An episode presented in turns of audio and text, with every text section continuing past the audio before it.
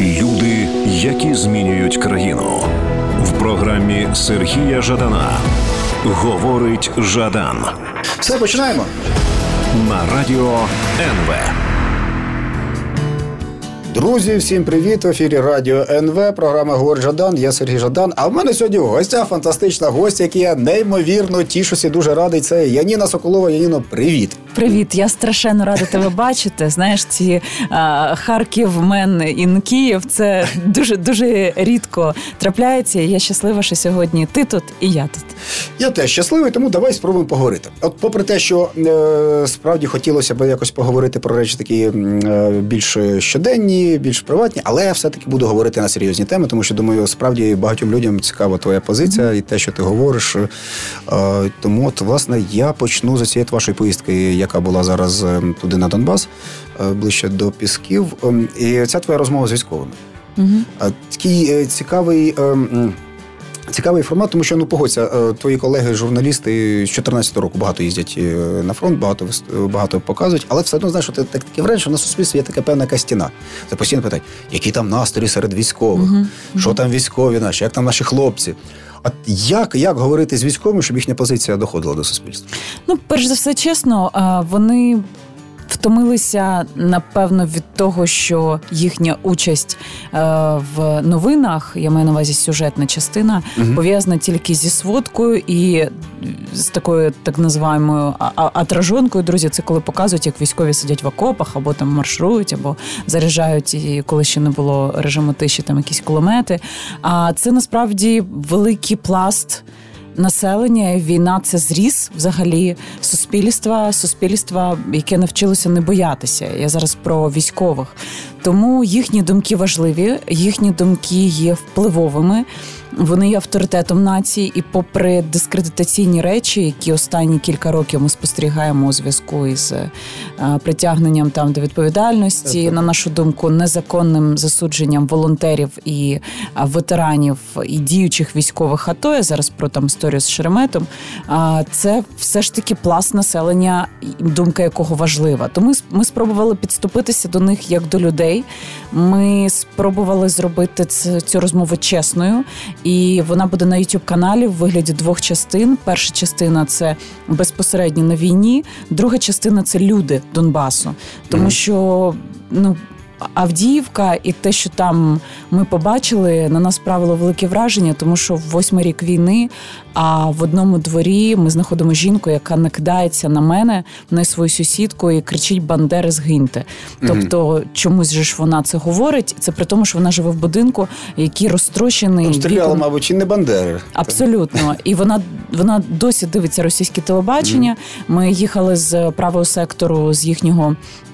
А, З їхньої локації і в машині слухали радіо. Я кажу: а, Бугаю, це такий військовий. Я кажу, Бугай, знаю, слухай, музон такий в тебе класний. А. Кажу, що за радіо? Він та то сєпарське. Я говорю, стоп. Він а зараз почуєш. І там московське время 15 часов.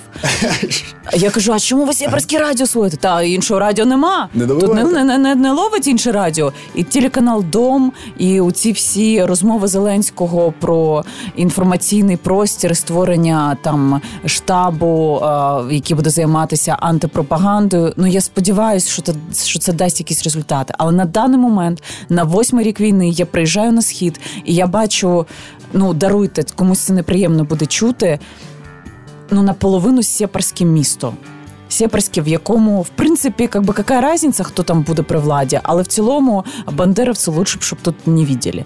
І Це це, при- дуже сумно. Це при тому, що ну знову ж таки, я сподіваюся, ти це побачив. Там є велика кількість людей, які щось роблять, які включилися, Так. вони включилися всі ці речі, які відбуваються, роблять фестивалі, роблять Так. там хаб прекрасний, є молодь. От ми там були. Були та, З Олексієм і зі Світланою, Так, так? так, так, Ми так. там були, і потім в них там є рок-школа, друзі. Так, дуже, де наш дуже гітарист із собак Женя Турчинов дає уроки зараз. Та, та. Круть. Тато їм поїхав. Ось, а- Театральний фестиваль у них. Театральний фестиваль є, і є у них уроки патріотичного виховання, які Світлана е, веде. Друзі, подружжя Світлана і Олексій. Вони там в Авдіївці, ну фактично такий проукраїнський форпост. Вони молоді, зовсім не схожі на типових мешканців Авдіївки. Але вони нас познайомили зі своїми учнями. Угу. І Сергію побачиш випуску, якщо буде час, ем, і зайдеш на мій YouTube. І ця розмова для мене була дуже сумною, тому що вони живуть в російсько-мовному культурному просторі. Mm. Це стосується і музики, і книжок, і фільмів, і авторитетів. І вони десятикласники. Е, це означає, що от восьмий рік війни вони розростали протягом цієї війни. І все дитинство у них прийшло, то так. Так, і ну там один хлопець спитала, хто для нього є таким музичним комиром. Він сказав: ну Цой, група Сплін. Ага. Я подумала, що слава Богу, слава Богу, що не Чечеріна, але але в цілому ось ось так вони живуть. Слухай, але знаєш, знову ж таки, давай я зараз буду виступати таким адвокатом Авдіївки. Я пам'ятаю, ми там робили фестиваль роки три тому, і був забитий зал такими дітьми, про яких ти говориш. Ну і ми там щось співали, щось слухали, не слухали. Діти, ну значить, цю поезію слухати, ну 100 років не треба. А в кінці вийшов Єрмак. Себто не Андрій Єрмак, а Єрмак. Е, Єрмак, друзі, співак. І так, так, і так. Сергій це єдиний, ага. про кого вони мені розповідали. Ось. І він почав співати. Вони всі хором співали. Вони знають всі його пісні. Круть. Ну я старі гімн України, всі співали стоячи хором. Угу. Тобто зрозуміло, що ну ну страшенно проблем проблемна ця ситуація, тому що ну дійсно зранку до ночі дивитися російське телебачення, при цьому мати якесь адекватне уявлення. Ну мабуть, неможливо. Вже вночі тобі що скажу. От ми говоримо про Донбас, про лінію фронту. а поїхати на Харківщину, тобто ці райони, які під кордоном. Там там, там теж немає українського телебачення, українського радіо. І там війни немає, слава Богу. Mm-hmm. От. І тобто така ситуація, я думаю, це дійсно питання, питання, яке ну, дуже багато чого пояснює. Але вони, от навіть ті, ті, хто кричав е, там Бандерівці, згіньте, е, я спитала її, я намагалася з ними по-хорошому і з розумінням. Ну слухай, це неможливо е, агресивною бути до людини, ну, з якою ти перебуваєш у дворі будинку, в якому е, ну друзі в одному під'їзді з там 30 квартир 5 жилих. При тому, що на кухні дірка, в стіні дірка, вікна ви бачили замість вікон там дерев'яшки і угу. компенсація з боку влади за за розбиті ці будинки розтрощені 700 гривень. Ну і як мені, дівчині з Києва, розумієш, е, в якої в принципі все є щось їм пояснити угу. і щось довести, коли вона говорить: Окей, ви хочете, щоб ми були проукраїнськими, а що ну це їхня якби теза вже мемом стала. А що мені що мені це Україна дала?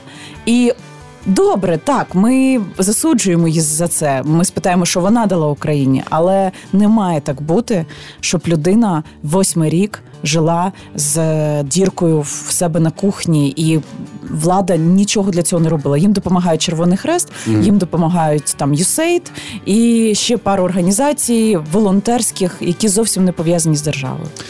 Це печально. Давай ми зараз зробимо паузу і спробуємо повернутися до нашої розмови. Говорить Жадан на радіо НВ. Е, друзі, ми говоримо з Аніною Соколовою про її поїздку зараз в Авдіївку на на лінію фронту. Е, себто, знаєш, я би повернувся до розмови про військових, про те, що тут з тобою абсолютно згоден, про те, що їхня позиція далі є е, надзвичайно важливою для суспільства, авторитетною. Інша річ, що мені здається, що часто цю позицію от ми самі за них е, довигадуємо. Або от е, журналісти, або от люди, які туди приїжджають як волонтери, приїжджають, mm-hmm. наші хлопці всі там проти зеленців. Або...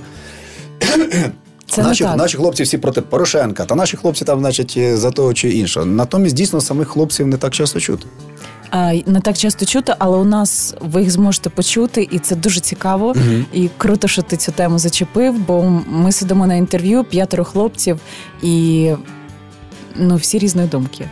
А потім так, їдеш, так, так, потім їдеш на стрільбища там артилерійські, і розмова з дівчатами, де дівчина молода, там 22-річна е, білокоса красуня mm-hmm. говорить про те, який крутий Зеленський, який він класний дипломат, який він свій, і як вона щаслива, що її в країні такий президент. Потім ти їдеш в операційну, яку ми покажемо тільки зсередини, бо е, не можна говорити, де вона дислокується, щоб е, сепаратисти не побачили і, не дай Боже, не спрямували туди удар.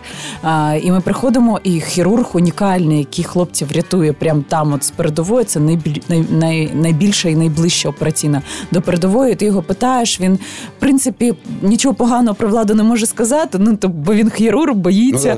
Ну, Потім в якийсь момент е, говорить е, ця унікальна операційна, вона стільки коштує. Я кажу, ну це круто, що держава її придбала. Він говорить, ну це не держава. Я кажу, хто? Це Порошенка. І розумієш, от просто з ходу, е, і, ну і ясна справа, він там займає позицію про, про Порошенківську. Тобто, в цілому сказати, що всі військові проти Зеленського за Порошенка або проти Порошенка за Зеленського, не можна сказати, як і в цілому, ну окрім ОПЗЖ, що там ще у нас е, Юля. Ну, навряд чи там партію Шарія хтось підтримує. Шарія, та і це ну тобто всі проукраїнські сили, а, вони в головах е, наших воїнів, а і в тому числі і слуга народу. Я не буду приховувати, в тому так, числі а і тут її не приховаєш, тому що знаєш, якщо навіть подивитися офіційні результати виборів 2019 року, там навіть ну, половину військових проголосували тоді за Володимира Олександровича, половину за Петра Олексійовича. Мгм.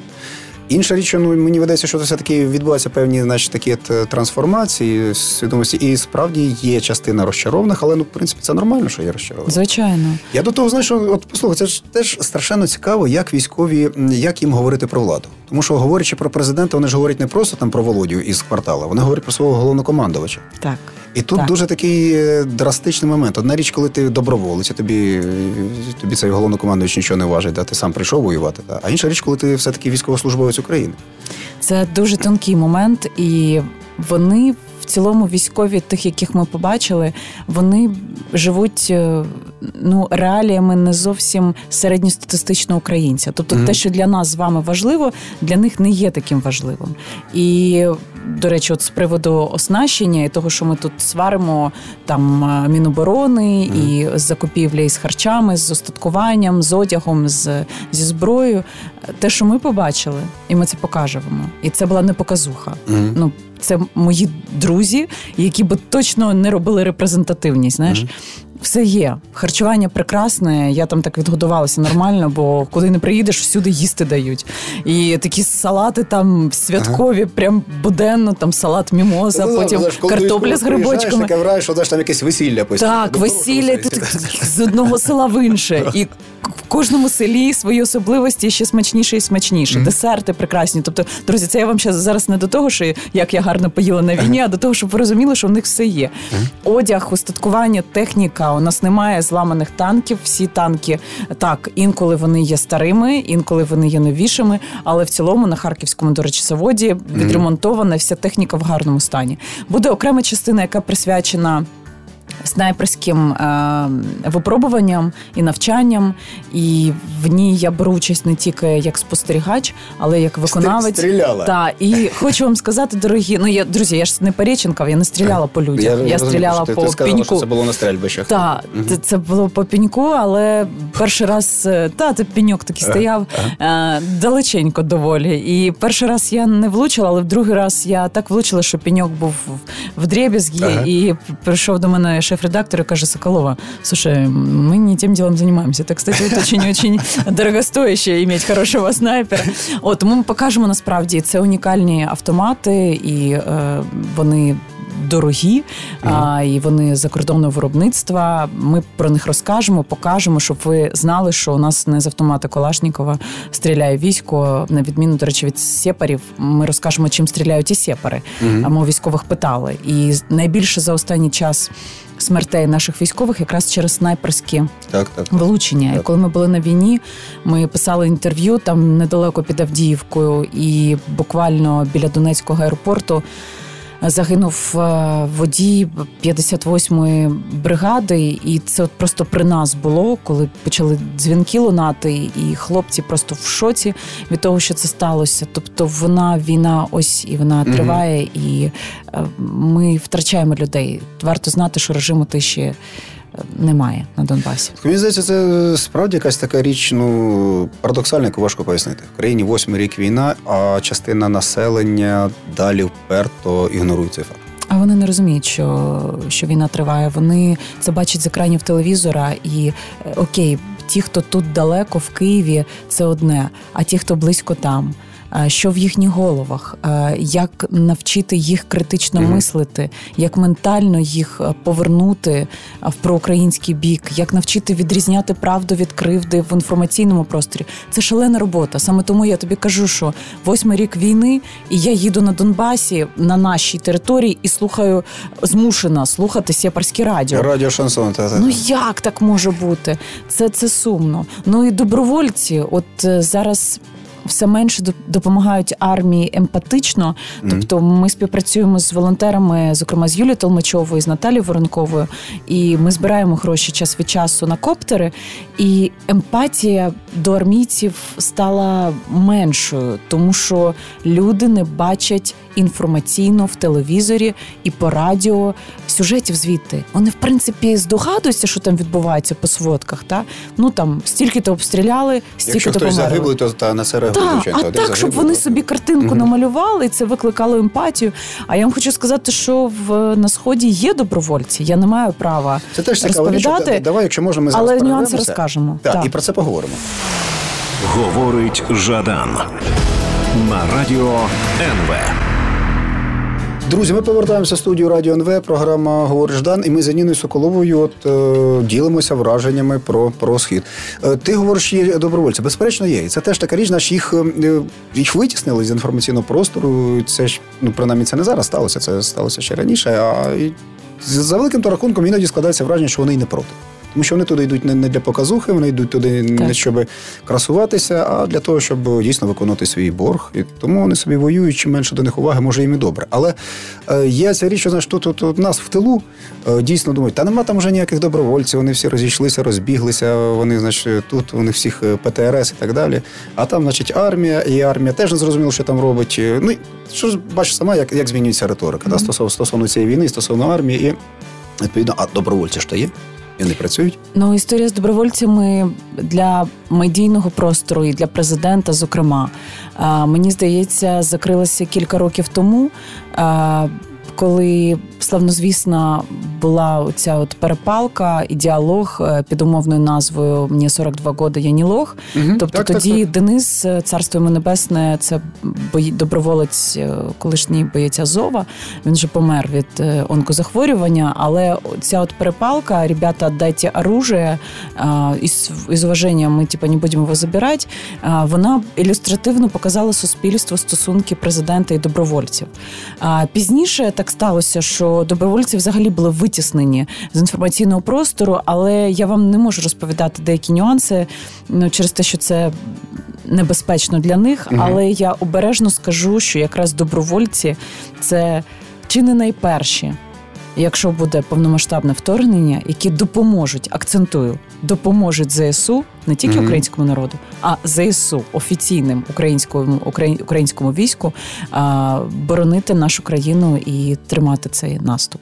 Тому що да, там рівень мотивації, звичайно, такий, що хлопці не будуть зважати там, скажімо, на якусь політичну кон'юнктуру і так далі. Але да, ця ця розмова, я пам'ятаю, це справді було дуже дивно, коли раптом є в нас президент легітимний за народно обраний, всіма любимий. Та, І тут є якісь незрозумілі люди, що вони хочуть, незрозуміло, що що вони там що, що вони там роблять на цьому фронті. Чому Вони ж не військові, вони якісь добровольці. І справді після такого, я думаю, людина, яка знаєш, не сильно розбирається в цих цих моментах, думаю, ну справді, може, може дійсно варто відійти. Та, І закінчиться ця війна. А воно, бачите, не закінчується. Якось так. Але знаєш, Ніно, я хотів е, так повернутися трішки в принципі, до цієї твоєї поїздки, до того, що ти говориш. Ну, за великим же рахунком, це ж така виходить соціальна журналістика. Ти ж ти ж не просто приходиш е, як е, журналістка якогось каналу і говориш, от я побачила там mm-hmm. рядового 56-ї бригади, він знаходиться на посту, хай вже не скаже. Ти даєш свою оцінку. Угу. Всі наші проекти мають е, суб'єктивний підтекст, угу. тобто авторський проект е, розв'язує мені руки і дає можливість суб'єктивного погляду на все, що відбувається. Якщо люди мають довіру до мене, до команд всіх моїх проєктів, а вони всі суб'єктивні, і рандеву, і вечір нашої антипропаганди, і соромно, це все ну авторські суб'єктивні продукти. Чому тому, що стратегія роботи наша в цих проектах вона вільна на нас ніхто не впливає. Це вільна нецензурована зона. Відповідно, ми маємо право на свої оцінки. Тобто, я фактично очі наших глядачів в різних життєвих ситуаціях, і в тому числі на війні. Та і в цьому цінність, якщо я їду і я бачу, що що щось не так, то mm-hmm. я говорю, що щось не так. Якщо я не до кінця розумію, то я намагаюся розібратися. І своїм прикладом я показую людям, що я одна із вас. Якщо я це можу, то чому ви це не можете? Тобто, це соціальний підтекст, безумовно, який ми вкладаємо. Інакше кажучи, нащо працювати в цій професії, якщо ти нічого не зміниш. Ну є новини от на каналах, на яких деякі журналісти, як зайчики, їздять, і навіть після цього ще дають можливість редактору виправити їхній текст, щоб все було так написано, щоб дядь Вову не, обра... не обідіть. Ну тобто, це не наша стратегія. Слухай, ти е, вжила дуже важливе значення авторський погляд. Тобто, це ж в принципі йдеться про авторську журналістику, яка на превеликий жаль в Україні ну, от, е, переживає таку якусь клінічну смерть. І це так печально, тому що згадають нашу журналістику навіть 90-х років, початку нульових, коли дійсно ну, журналіст е, було багато журналістів, до яких дослуховувалися, mm-hmm. тому що вони не просто транслювали думку власника каналу, замовника, чи просто стояли як певний модератор між умовним бойком і умовним притулою Сергієм, та якось зупиняли їх в їхніх сварках. А все таки дійсно мали свій погляд, мали свою точку зору. А зараз цього дуже мало, але це це ж можливо. Це можливо, але це вкрай складно. Угу. Ми фактично постійно перебуваємо в стані напруження і боротьби за існування. Всі продукти, які робить мій продакшн, це продукти, які ми даємо для інформаційного підтримування, для ліцензування, тобто право на користування на українські телеканали. Е, Сергію, всі ці телеканали належать е, приватним власникам. Це ми всі, знаємо. Всі ці телеканали мають свою стратегію. Навіть mm якщо вони проукраїнські і дуже поважають Яніну, то їм явно не сподобається, коли Яніна буде розповідати про Про власника щось таке, та що абсолютно, mm коли буде розповідати там про контрабанду, або про у нас є рубрика, наприклад, соромно політичні брехуни, і брешуть же ж реально все. Хтось менше, хтось більше брешуть всі політичні сили, і в тому числі е, до, до, доцільні до існування цих телеканалів каналі. Да. Тому ти постійно комусь за щось не подобаєшся, і або ще існує така от цікава річ, це коли. Е, власники телеканалів, на яких ти виходиш, бачать в тобі якісь там а, політично електорально привабливе ну, ядро. Ну, та, та. і думають, ну Зараз Хай... ми через нею будемо будемо транслювати абсолютно. свої погляди. Але ну знаєш, як співала Ірина Білик 10 е, років тому чи 15, мене несе течія, я нічия. Тобто мені не цікаво комусь належати. Угу. Ця професія не передбачає працю на власника, вона передбачає працю на професію. Тому Сергію це вкрай важко. І ми зараз без донорської допомоги, тобто ми, на відміну там, наприклад, від Бігуса або схем, вони фінансуються американськими організаціями, які донейтують їх, або там USAID, або ну ряд посольських якихось е, грантів. Ми не фінансуємось наразі, тому що доволі. Специфічні багатовекторні продукти, їх складно знайти фінансування, але з допомогою донетів глядачів і у цієї ліцензії, яку ми даємо правом на трансляцію, угу. ми власне і існуємо. І це складно, це практично кожного дня такий нервовий стан, який завершується і починається на початку сезону, і ти постійно в ньому перебуваєш. Але що можу запевнити, ми жодного разу не йшли на компроміси, бо як співає Андрій Хлевнюк, компроміси і страхи калічать суть. Слухай, я пропоную трішки е, протягти цю тему, поговорити про журналістику, але давай зробимо зробимо невеличку. Давай. Говорить Жадан на радіо НВ. Друзі, і ми е, в студії Радіо НВ з Яніною Соколовою намагаємося розібратися, от як власне у нас е, влаштована наша журналістика, чому ми бачимо те, що ми бачимо, або не бачимо того, що нам не хочуть показувати. Скажи таку річ, от ти говориш, що неможливо, себто, ну дивись, зрозуміло, що наше суспільство далі дивиться телевізор. От, попри те, що нам видається, що от, е, ми всі такі модернові та й технологічні, все одно всі дивляться ящики. Це якщо в ящику показали, то людина скоріш за все про це дізнається. Ну, телевізор не може врати. То що? Ну, та, це ж понятно. Але дивись, яка річ. Ну ну погодься, що з'явилися нові е, нові канали комунікації, той такий YouTube і різні ці м, штуки пов'язані з інтернетом. Але е, це не може бути повноцінною заміною на, на твою думку. Поки що не може бути повноцінною заміною, тому що бекграунд радянського союзу і прикипілість людей до телевізору телевізора, на жаль, набагато сильніше. Я зараз говорю надто про старше покоління, але якщо говорити селище... Вибач, проб'ю, ти згадала хлопчика з Авдіївки, для якої далі рок-символом є Віктор Цой. Ну ти можеш собі уявити, десятикласник, скільки йому? 15-16 15-16 років, і Віктор Цой, і Цой жив, понімаєш? Тобто він же цей Цой жив, він же ж звідки це взяв? Так. Так навіть в інтернеті, слухай, це треба, я тобі хочу сказати, зробити зусилля, щоб знайти Цоя. Саме він, він не майорить в Фейсбуці або в інстаграмі. Абсолютно, згоден. Це треба зробити зусилля, і хтось йому це Зробив за нього це зробив, зусилля. Так, хтось, хтось йому це подарував. Е, Ми будемо дивитися телевізор доти, доки у нас не зміниться покоління, так само, як і голосувати за опозиційний блок. Е, Тобто зараз це прозвучить, можливо, ну некомфортно і зухвало, але поки не помру, не помруть ті, е, з кого не можна витягнути, в кому не можна задушити, вбити радянський союз і ватний оцей склад. Ми ну не будемо мати проукраїнську картину в цілому, яку б нам хотілося. Так, у них є діти, але ці діти це вже буде нове покоління, і за моїми спостереженнями, десь 50 на 50 дітей ватників залишаються ватниками або стають проукраїнськими. Ну це так. Як про біологічний е, е, вид. Ну так, я живу, я живу е, ну, на Печерську, Ага. і я, я живу в кількох місцях в Києві і так переїжджаю з огляду там на дистанційне навчання дітей. Ну коротше, от спостерігаю просто за пластом а, категорій населення. І от. Е, В містечках маленьких, там типу Буча, Ворзель, а там люди проукраїнського складу і дуже багато молоді проукраїнського складу.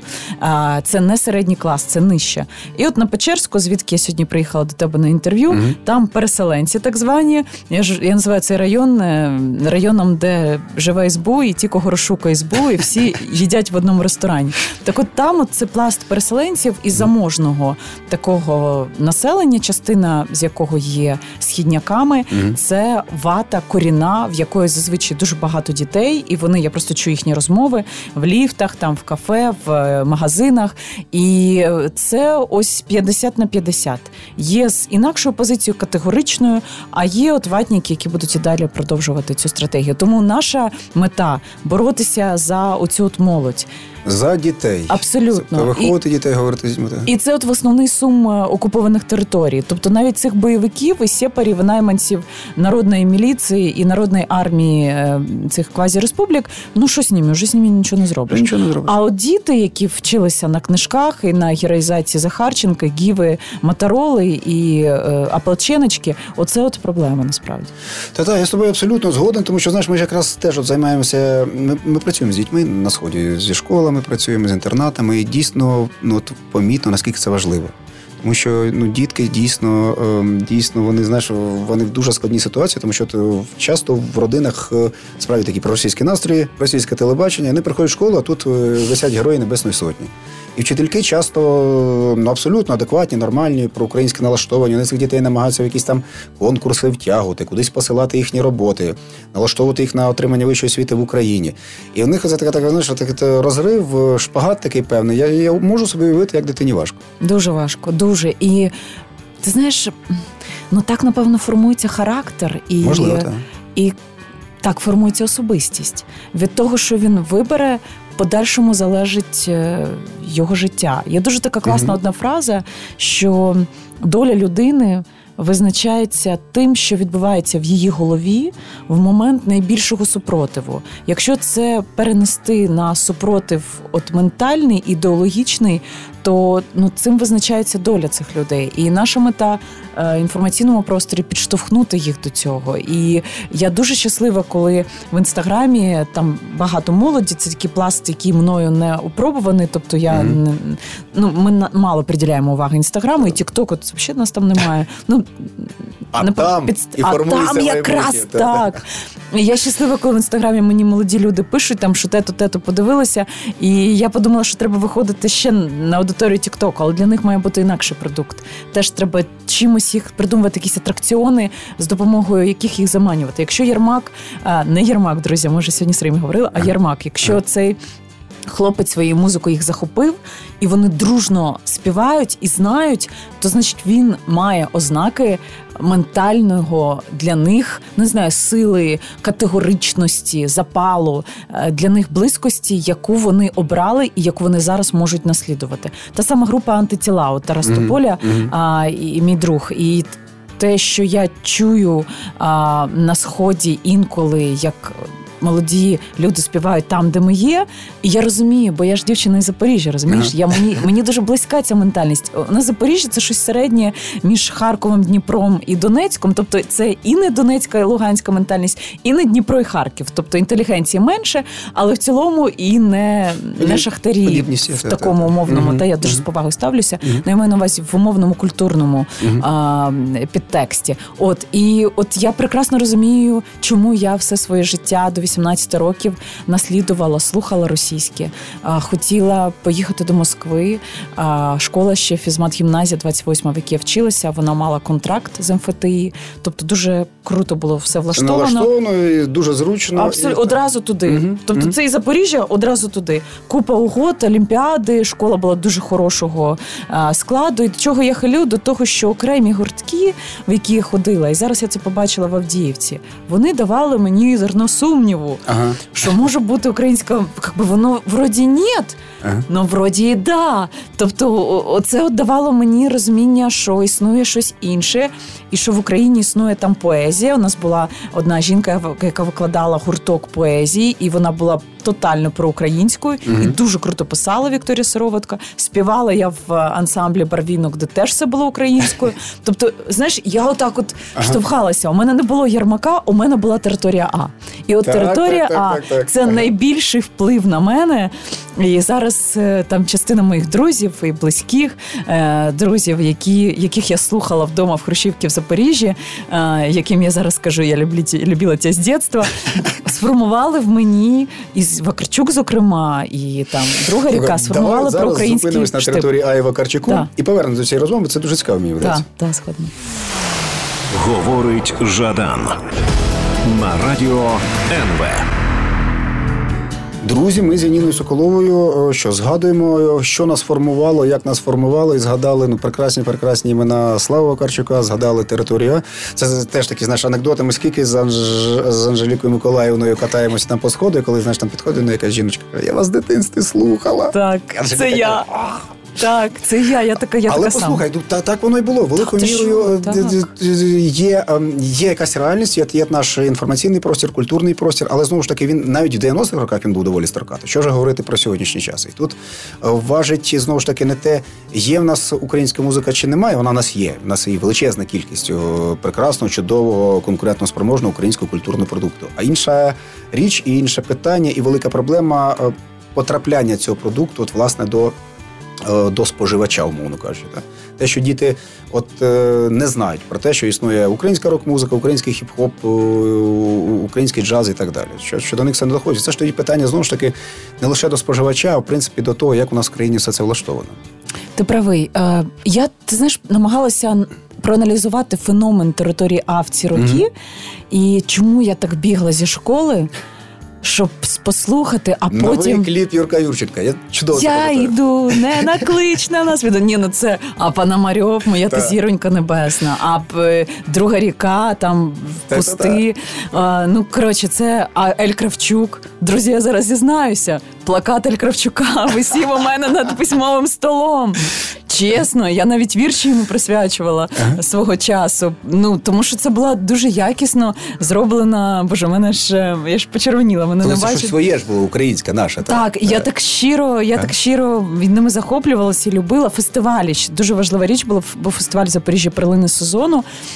Якось воно все так разом було. Такі... Ну, друга червона рута в Запоріжжі відбулася червона якраз рута. в дні путчу 91-го так, року. Так, так, в точку. І воно, ти знаєш, ми це називаємо в моїй професії всіх моїх проєктів з айтішниками кроспостом. Mm-hmm. Це коли одне піарить інше. Так, так, і воно в цілому все існує. Ну, це от як ми е, з Сергієм, з Сенцовим, з притулою і ще з когортою людей про українські. Так, ходимо по ефірах один до одного. І це насправді ну насправді це часто інакше, ніж я би беру інтерв'ю в тебе, ти в мене. Тобто це інакша розмова, тому що кожен з нас все ж таки має ну окремий там суб'єктивний погляд. Ну, так, от до чого я хилю, я намагалася аналізувати цей феномен території А, і я дійшла до певних речей, яких зараз немає на телебаченні, або вони є а, там на музичних телеканалах, але їх заміняють ну в цілому без ідеологічні, ну такі. Якби проекти Надто форматні, форматні, Форматні, в яких- такі музика тло. Музика тло в, в точку. І пам'ятаєш, що були Таврійські ігри. Ну, як же ж? І воно якби от все в цілому мало, а, мало в цілому вся ця музика про український ідеологічний підтекст. Вона була зухвалою, вона була молодою, в них не було багато конкуренції іншої, і вони всі були як секта. Тобто я не можу зараз пояснити, що я маю на увазі, а, ну щоб ви не подумали, що це пов'язано там з якоюсь е, релігійним, з якимось підтекстом і з пропагандою. Ні. Більш ідеологічна така секта. Це була ідеологічна в хорошому сенсі, сенсі секта. І до речі, от щодо телебачення, ми сьогодні з тобою говорили щодо журналістики. Олександр Богуцький свого часу, який вів Таврійські ігри. Саша, якщо ти зараз мене почуєш, е, я думаю, що ти новою хвилею любові до мене будеш спрямований. Ми, ми кілька проєктів намагалися зробити за ICTV, але там пінчуки складніше аніж це робити на інших каналах, тому не вийшло. Але в цілому Олександр Богуцький, Таврійські ігри і ICTV, пам'ятаєш перші переклади Альфа. Ну, звичайно, а, так. оцих всіх серіалів. Так, так, Це от найперший такий анклав був медійного а, проукраїнського продукту модного. Територія А це було модно. Так, я слухай, пам'ятаю, в мене сестрички молодші, е, як, як вони ходили на ці концерти. Тобто я на це так дивився з захватом. Я теж. А і я знаєш дуже добре пам'ятаю знову ж таки червону руту 97-го року в Харкові, де вистрілила ціла така обойма зірок, е, Тартак, е, Катя Чілі, танок на Майдані Конго. І пам'ятаю дуже добре цей момент, десь кінця 90-х, початку 2000-х, коли раптом на українських виконавців почали набиватися повні зали на містах, містах Лівобережжя. І це була така велика ідеологічна ментальна перемога. Тобто українці, українська молодь почала слухати українське. Так. А вже потім Святослав Іванович. Угу. Ну і все. Добив. Закріпив. Та- Це то, то, знаєш, якщо це якось проектувати на нашу з тобою розмову. Це про те, що насправді ж дійсно от е, нас виховує, вихов- виховує медійне поле, виховує інформаційне поле. І коли воно в такому стані, як скажімо, сьогодні, так, коли ну, ну от відверто існує п'ята колона, плюс е, постійно забивається наш ефір е, відверто ворожою е, інформацією, відверто ворожим контентом, то дуже важко громадянам всьому цьому орієнтуватися. Дуже важко протистоятися. Дуже важко. І лива частка каналів належить приватним власникам, і ці приватні власники е, розділилися на два, на два клани. Такі. Перший клан це ну відверта. Ватна історія, причому вона ватна, друзі. Це ж не тільки в розмовах е, там Бойка, Медведчука, Шуфріча в ефірі. Ви навіть собі інколи не уявляєте, як серіал Угу. А там є ряд телеканалів, е, які ну живуть за рахунок серіалів і своїх шоу. крутять російські серіали. Так, більше того, якщо вони навіть знімають в Україні, то вони їх знімають на, на російську матрицю. абсолютно. І відповідно там склад, е, ну продюсерські а, теми. А, цінностей Угу. пов'язаний із е, Оперативники з глубинки. В точку. Та. І таким чином ти маєш або це, або проукраїнський а, такий напрямок. Це кілька телеканалів, Мгм. і ці телеканали вкрай мало приділяють уваги культурному продукту, бо всі ці телеканали в основному інформаційні. дуже ду- ду- дуже важливу ти річ говориш. І от ну, приємно від тебе це чути від людини, Так. яка ну, в принципі більш політикою все таки. Так, але я робила програму про кіно. Ми Мгм. робили її 10 років, вже не робимо там роки 3. Але я знаю, що ці програми мають низькі цифри переглядів. Я це знаю. Бо ну. Легко прослідкувати. Там в мене рандеву було з Андрієм Ларіоновим, е, там з колишнім радником Путіна. На ранок я прокидаюся, ну 20-й годині там 135 тисяч переглядів. І програма кіно. На ранок я прокидаюсь, там 5 тисяч переглядів. Е, Це в кращому разі. Тобто людей більше цікавить політика. Є така аніж... річ. Є але, така річ. але територія А, і от завершуючи вже Мгм. закольцювання цієї нашої розмови, ми почали з цього. Це якраз був приклад чогось нового, зухвалого, протестного. Це Так. був такий латентний протест проти всього, що було решта. І в цьому була його унікальність. Необхідність, от він має з'явитися. Я розумію, що зараз свободи більше, але ми маємо надати можливість. Я зараз звертаюся до всіх власників е, проукраїнських телеканалів. Ми маємо дати можливість новому поколінню виробляти культурні продукти, які б були модними. І в цьому суть. Давай ми е, про це ще трішки поговоримо, але після паузи. Говорить Жадан на радіо НВ. Е, Друзі, ми в студії Радіо НВ з Яніною Соколовою говоримо про необхідність присутності е, культурного продукту, культурного контенту в наших змі. Це слухай, страшенно болюча тема. От страшенно болюча, тому що ну ти правильно сказала. Я думаю, тут важко заперечити, що е, ясна річ, якщо ти напишеш про який-небудь артхаузний е, е, фільм, рецензію, то її прочитає менше людей ніж інтерв'ю із Віталіком Портніком. Мгм. Зрозуміло, так? Так, Тому що Портніков так. говорить ті речі, які всі хочуть чути або не хочуть чути, і то і все одно читають. І саме тому читають. Але ну так чи інакше, ти ж розумієш, що. Скажімо, там у всіх європейських газетах обов'язково в серйозних газетах обов'язково буде сторінка присвячена літературі, буде сторінка присвячена новинкам кіно. Е, Будуть друкуватися якісь філософи чи історики. А в нас е, ця причина того, що це не надто е, не надто рейтингово є достатньою підставою, щоб цього всього не було. Мгм. Фактично відбувається певне, знаєш, певні лакуни витворюються, тому що в нас в Україні от погодься існує величезна кількість чудових режисерів, акторів своїх, от не російських третєрядних, які приїжджають сюди серіали знімати і понти колотити, а серйозних, от наших хороших акторів, драматичних, кіношних. Велика кількість письменників, не побоюсь цього слова сказати, цікавих е, музикантів. А натомість ну їхня присутність в змі мінімальна. Насправді всі дивляться політиків. І ти зранку до вечора цього Шуфрича дивишся, і, і, і куди не перемкнеш, там буде Шуфрич. Мгм. Так? Як такий коронавірус українського телебачення. А, і, власне, це можна щось робити. Це можна якось формувати е, на, на, на рівні ну, якоїсь, знаєш, якоїсь волонтерської діяльності. От є власник телеканалу. І він розуміє, що він має віддати там. 3% ефірного часу на якого-небудь письменника. Запросити Мгм. Оксану Стефанівну Забушку, хоча Забушко в цьому випадку якраз збере рейтинги, якраз зб- збере перегляди. Я думаю, що так. Е, Я не знаю, чи це важливо для них. Мгм. Розумієш? Я знаю, що левова частка з них і утримує ці телеканали, які друзі, думаю, що для вас це не буде здивуванням, є збитковими тільки для того, щоб тримати свій рейтинг. Це Але Шуфрича там, так?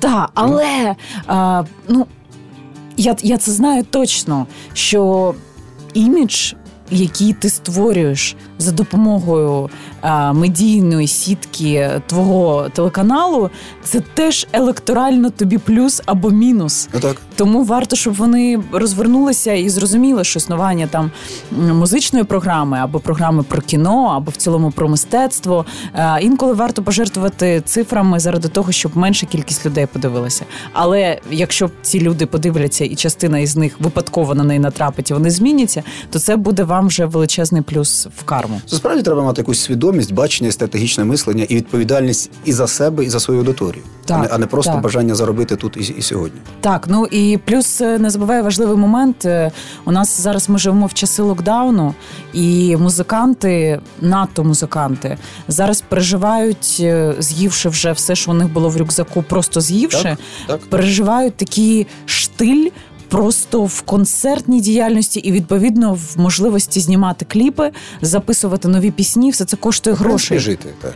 Принципі, жити, Тому так. що півтора року, ну більше року без роботи. Так, і це дуже сумно. І тут виходить на повістку дня історія під назвою роялті. Чим більше Так. ми з вами будемо слухати українського в по радіо або по телебаченню, або ресторани, бари, кафе будуть платити за українську музику в такий період тиші, та е, то тим більше наші музиканти зможуть щось робити. Але з цим у нас теж в країні проблема. Я не буду сильно цю тему розвивати, але скажу, що питання роялті, які б отримувала, ну даруйте зараз на прикладі, але е, вдова померлого Кузьми Світлана, та його пісні повсюди. Всюди. Що вона отримає? 10 тисяч гривень на рік. Чому? Тому що існує ряд дерибанів, таких е, ну людей дерибанів, які під виглядом організації ці гроші крадуть. От зараз е, Тарас Тополя, Валерій Харчишин і е, Олег Михалюта з от УАСП організації намагаються повернути це на круги своя, але поки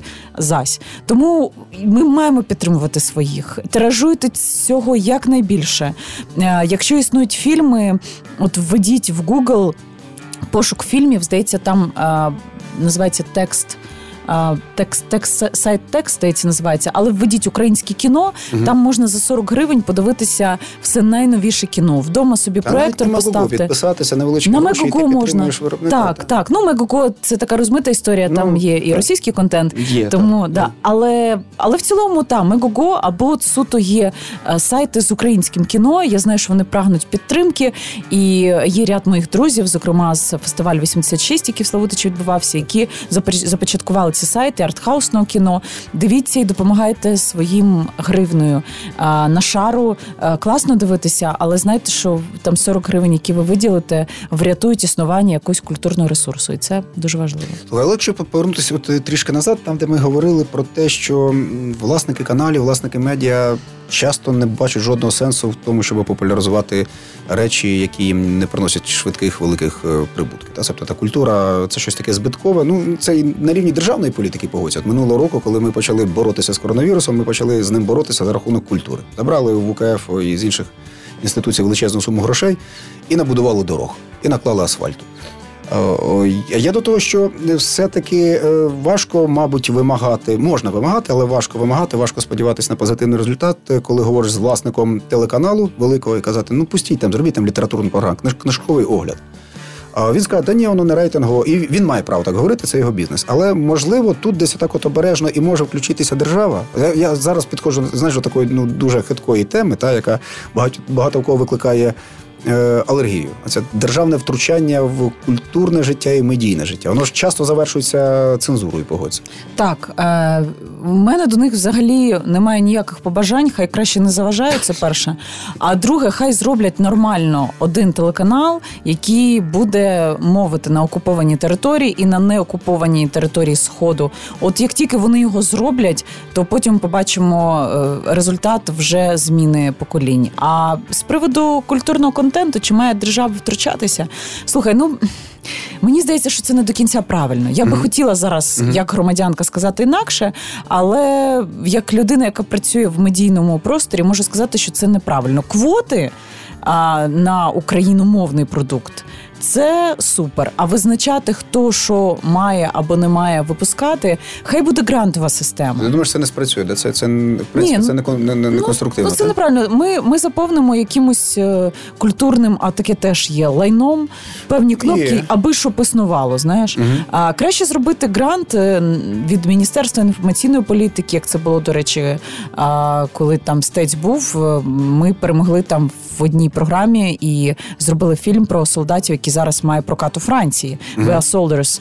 Е, якби був такий грант від президента або від міністерства інформаційної політики на існування саме такого продукту, я впевнена, що він би заполонив простір. А по суті, я от зараз навіть на прикладі у нас є проект вечір. Де ми е, з нецензурною інколи лайкою російською мовою е, об'ясняємо как би, людям, що взагалі відбувається.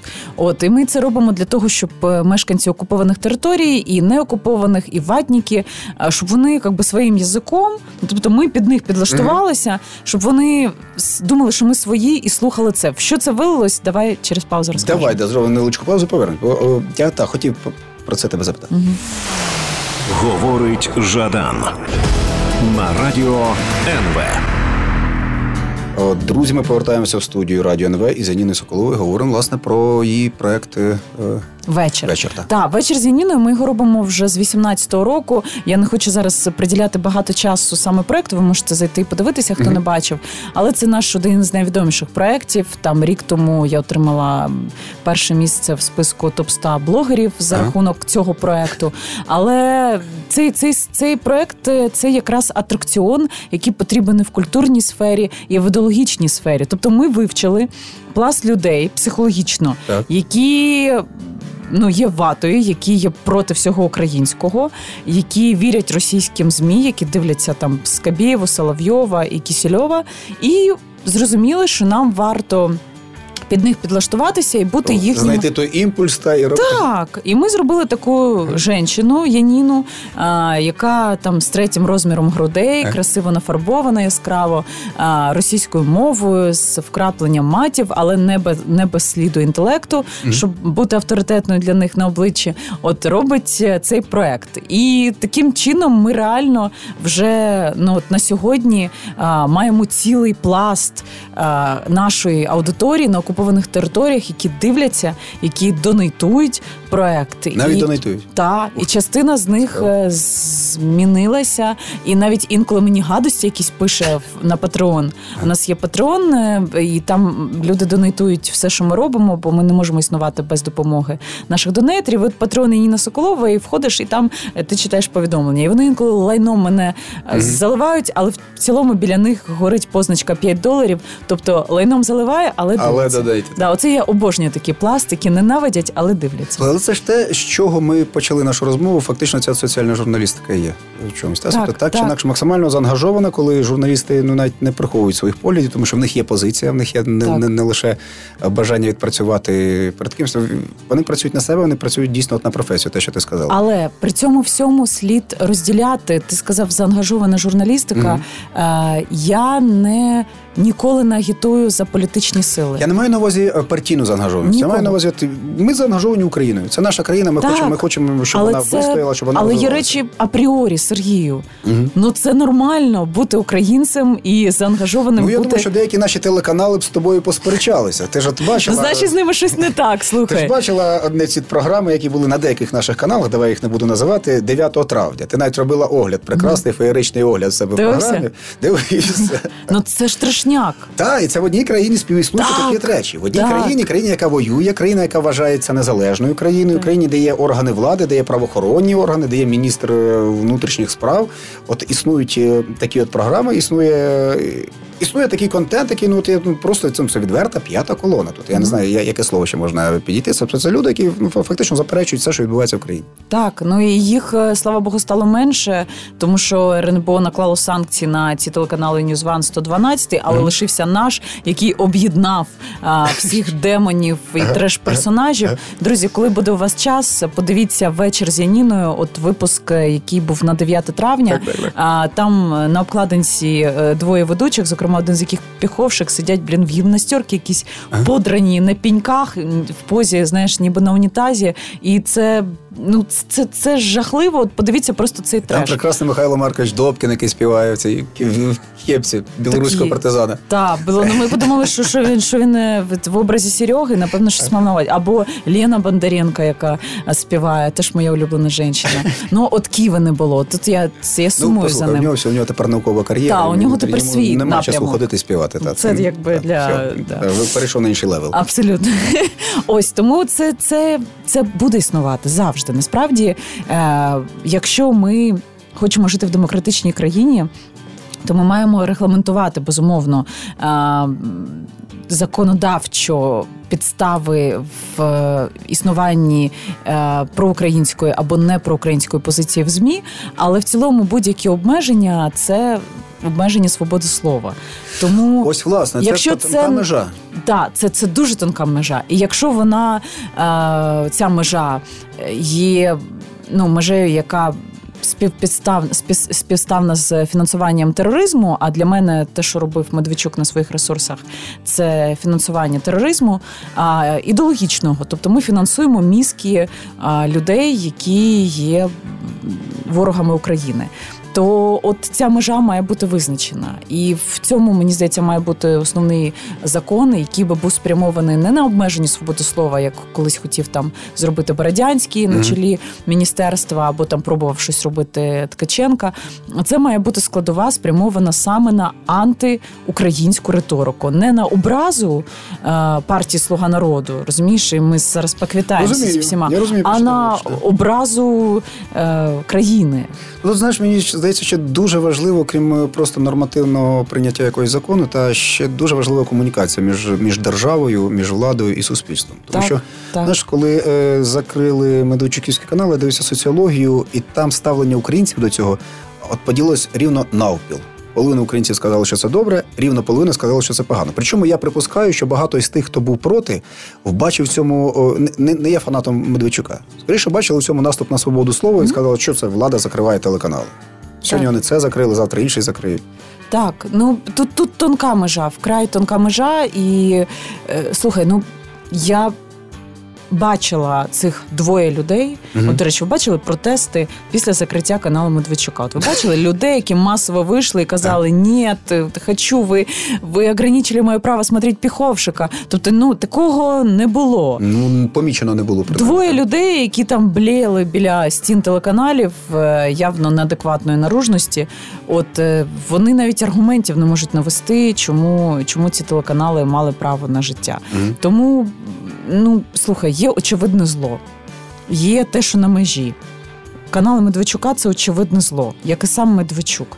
Це демон, який не має права на те, що сидіти в раді, дихати з нами з тобою одним українським провітрям. Хай хочу зараз слово не зручно сказати, але скажу інше. Хай їде Ага. до Ростова, до Москви, і там з Оксаною роблять фільми про православну церкву Хай Московського створить там патріархату. хорошу українську колонію. Там вже Так. їх чекає. Вот как раз Да, они это будут да. не заангажированы, они будут со стороны другого государства, как иностранные журналисты пря- практически. Добре, давай ми ще раз перервемося на, на паузу і повернемось до нашої розмови. Говорить Жадан на радіо НВ. Друзі, ми з Яніною Соколовою власне от, намагаємося зрозуміти, що робити майбутньому е, Віктору Медведчуку, як Саді Барченко, і де, і де, де їм краще шукати, де, де їм краще продовжити свою бурхливу е, діяльність. Е, я до того, що знаєш, можливо, дійсно тут достатньо як, якоїсь. Прийняття законів і просто їх виконання. Знаєш, як у нас, скажімо, зараз законом про мову. Теж от скільки було негативних, негативних якихось відступів, ну не так аж багато, але вони були доволі такі, знаєш, е, помітні з боку людей, які говорили, ні, українське суспільство ніколи це не прийме. Це, це наступ на свободу, це, це наступ на наші права. А зараз прийняли вимогу обов'язкової української публічній сфері. І от у нас там на сході, у нас на лівому березі прекрасно всі говорять українською. Вило, що це не страшно, що це не боляче говорити українською публічному просторі. А ти згадай, який срач був коли в кінотеатрах. Ой, да, ніхто не піде в це кіно. Ніхто Як, не піде, хто це- дивитися, Це жах. дивитися Я- Брюса я Вілліса дож- українською. Та ц- як він може? Як він може, ну, так. звичайно. Так. А серіали всі, ну, Ну. це, жах. Серіал Друзі, щоб з українським. Ну, я, я, я не буду нормально с- при- воспринимать там какого-то персонажа. Ну, так, Ну, коротше. буде? говорити мовою Па- Панаса Мирного. Як? Ну як? Ну. Як? Це ж... А виявилося, в кіно ходять, і нормально. Ходять, так. і ця І в озвучка. ресторани ходять, що, хоча там офіціанти українською говорять. Абсолютно. І апетит не пропав. Апетит не пропав, їдять ще аж за вухами е, хрустить. І я хочу сказати, що я ходжу там в певні кафе, в яких завжди були російськомовні е, працівники, які зі мною намагалися, думають, боже, це ненормально прийшла, вже будемо з нею українською. Намагалися щось там зліпити, щелепу свою міняли, знаєш. А зараз просто я ж заходжу, вони посміхаються. Я кажу: ну от ви, я бачу, знаєш, е, така фраза є: вот що буває при небольшом е, насіллі. Усіллі? Ні, насіллі. Так оце от якраз той варіант. Тобто маленьке насилля, яке в цілому є добром, та ну. Так нормально я в Україні я- говорити українською. Вибач, не погоджуся стосовно слова насилля, тому що знаєш, ну є Конституція України, де пунктом п'ятим, здається, прописано, що пункт, що державною мовою в Україні є українська мова. Так для них це насилля. Ну, бач, це ж для них насилля. Я всю жизнь говорила по-русски. Как мне вот себя поменять? Я, Нина, я ничего не имею против Украины, но, понимаешь, у меня даже вот, ну, вот у меня даже челюсть так устроена, що я не можу так окончання виговорити. А? Я тобі цитую. Серйозно, це от мені Знаєш, мені от видалося таким важливим е, десь нещодавно Іван Антонович Малкович сказав таку річ, що українізація може і має, мабуть, бути лагідною, а от держава лагідною не має бути. Держава має триматися на законах і на дотриманні цього закону. Коли закони не дотримуються, тоді з'являється руська вісна.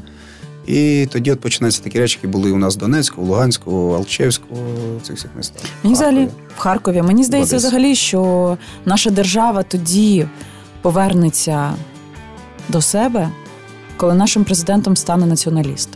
Отак от. Так. І... Я думаю, це буде назва нашого, нашого інтерв'ю. Та, ну це правда. І е, ми можемо по-різному ставитися до Зеленського, Мгм. але його шлях до націоналізму він за цей час мав е, ну, великі, великі Я думаю, він неуникненний. Е, Згадай Петра Олексійовича травні 100%. 14-го і в травні 19-го. Е, Він тільки так зможе вижити, і тільки так зможе бути президент країни, яку ми любимо, в якій ми зараз живемо, надто країни, в якій йде війна, має бути націоналістом. І зараз хтось, хто мене слухає і запам'ятав слово націоналізм з радянських з радянських часів як нарицательне, Бандери, зна- уйдіть. Да, Бандери у діті, нічого поганого в цьому немає в цьому слові. Е, можете прогуглити, просто взяти свого телефона, от гаджети зараз. Тільки не дивіться інформацію про націоналістів на нашому телеканалі. Та. От там навряд чи Не треба, не треба. Просто про, прогугліть і зрозумійте. Левова частка успішних країн, зокрема Сполучені Штати Америки, це країни засновані ідеологічно на націоналізмі, на любові до своєї країни, на унікальності своєї країни. І якщо ми здобудемо е, левову частку людей в е, парламенті і біля керма країни націоналістів, то повірте, життя дуже зміниться, і війну ми теж зможемо виграти. Я розумію, про що ти говориш, тим більше ну, ти ж це теж наш, мабуть, е, частина нашої сьогоднішньої розмови, тому що про те, е, що важливо не, не лише те, як е, події відбуваються, а й те, як про них говорять. Ти ж розумієш, що велика частина, скажімо, ну багато хто в Західній Європі, багато хто в Росії переконаний, що в Україні при владі націоналісти. Що в нас в нашій Верховній Раді сидять націоналісти, що наш президент Так. націоналіст і, і, і так далі. Коли починаєш пояснювати, що в українському парламенті немає жодної правої партії, в принципі, немає націоналістичної партії, ну які себе декларують е, як націоналістична, то не вірять. Та як же ж? Ну почекайте, нам зранку до вечора говорять, що у вас вже хунта і фашисти, а ви говорите, немає націоналістів. А тому знову ж таки, да, я, я до того, що, що ти сказала, що погугліть, що таке націоналізм, погугліть, хто такі націоналісти, і в принципі, е, хто сьогодні при владі в багатьох країнах. Так. Націоналісти не, не, не обов'язково якась е, радикальна права позиція. Та, звичайно. Дуже часто це щось доволі помірковане, щось, що базується в принципі на підтримці своєї економіки, свого культурного продукту, своєї мови, своєї історії. Ультрас і там Динамо Київ і акції Застерненка під е, стінами Верховної Ради і на банковій е, інколи. За певними ознаками для української аудиторії, яка не знає, що таке націоналізм, оце якраз і є Угу. націоналізм. Але ще є пласт, який плутає націоналізм з нацизмом. Є так. Ось і е, російська пропаганда дуже активно е, розповідає, хто такі націоналісти, маючи на увазі нацистів. Ну, безпечно, ти послухай, для ж розумієш, що Тому- це російська державницька шовіністична традиція, вона ж в принципі передбачає. Якщо ти український державник, то ти ем, е, це дорівнює тому, що ти націоналіст, це дорівнює тому, що ти нацист. 100%. І все. 100%. Дуже просто.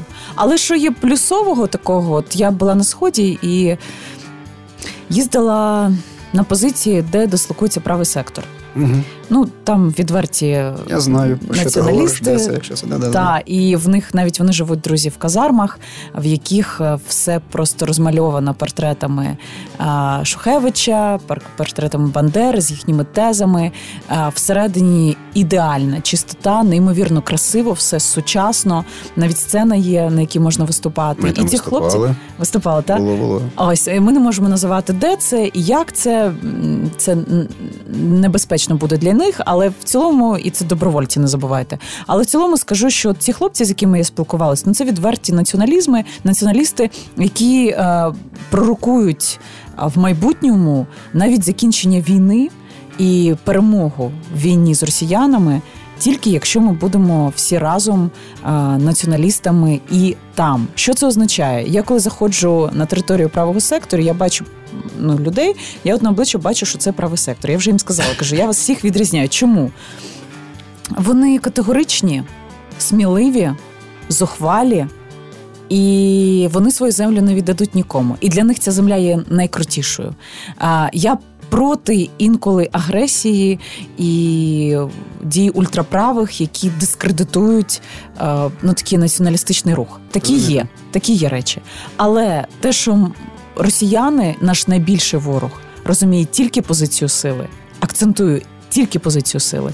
І наші з тобою а, пращури, які жили на територіях, які зараз є частково окупованими, або території ментально а, ватні, ці люди теж розуміють тільки позицію сили. І я допускаю, ми з Сенцовим буквально вчора з Олегом а, зустрічалися, і він про це говорив. Що от ті мешканці Авдіївки, які виходили там на вулицю. До речі, що смішно, виходили, кричали, що Бандери розбомбили будинок. Але коли пайки видавали допомогу гуманітарку, то спочатку йшли, брали від е, там місцевого бізнесмена.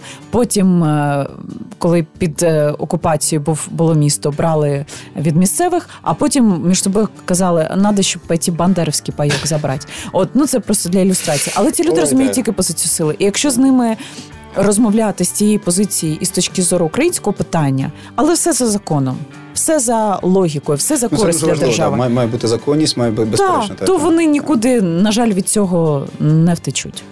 Ну, от, друзі, така у нас вийшла сьогодні розмова. Е, намагалися торкнутися дуже багатьох тем. Ну так воно і вийшло. Е, я тобі страшенно вдячний за те, що ти знайшла час, за те, що прийшла, е, за те, що поговорила. Я тобі теж я обожнюю і Жадана, і його собак, і е, всього, що він робить не тільки в музиці, але й в літературі. Е, ти крутий. Ой, Е, слава Україні, Героям слава. слава нації, Смерть ворогам. Україна. Путін. Хуйло. Амінь. Друзі, всім гарного дня. Якщо ви нас дивитесь е, в день, якщо ввечері на добраніч, пам'ятайте, що ніхто в цій країні, окрім нас самих, не може її врятувати і зробити сильною. Саме так, золоті слова. Це була програма Говорить е, Жадан на радіо НВ. У нас сьогодні в гостях була Яніна Соколова. Па-па. Говорить Жадан на радіо НВ.